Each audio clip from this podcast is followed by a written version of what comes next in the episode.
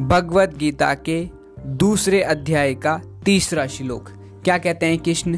क्रैमल्यम मासम गम पार्था ने तत्यु उपदते, शुर्दम हृदय दौर्बल्यम कत्वा उत्तिष्टो परंतप। क्या मतलब हुआ? हे प्रथापुत्र, इस हीन नपुंसकता को प्राप्त मत हो वो ये तुम्हें शोभा नहीं देती। हे शत्रुओं के दमन करता हृदय की शुद्र दुर्बलता को त्याग कर युद्ध के लिए खड़े हो। उत्तिष्टो परंतपा उठो अर्जुन और युद्ध करो। हरे कृष्णा।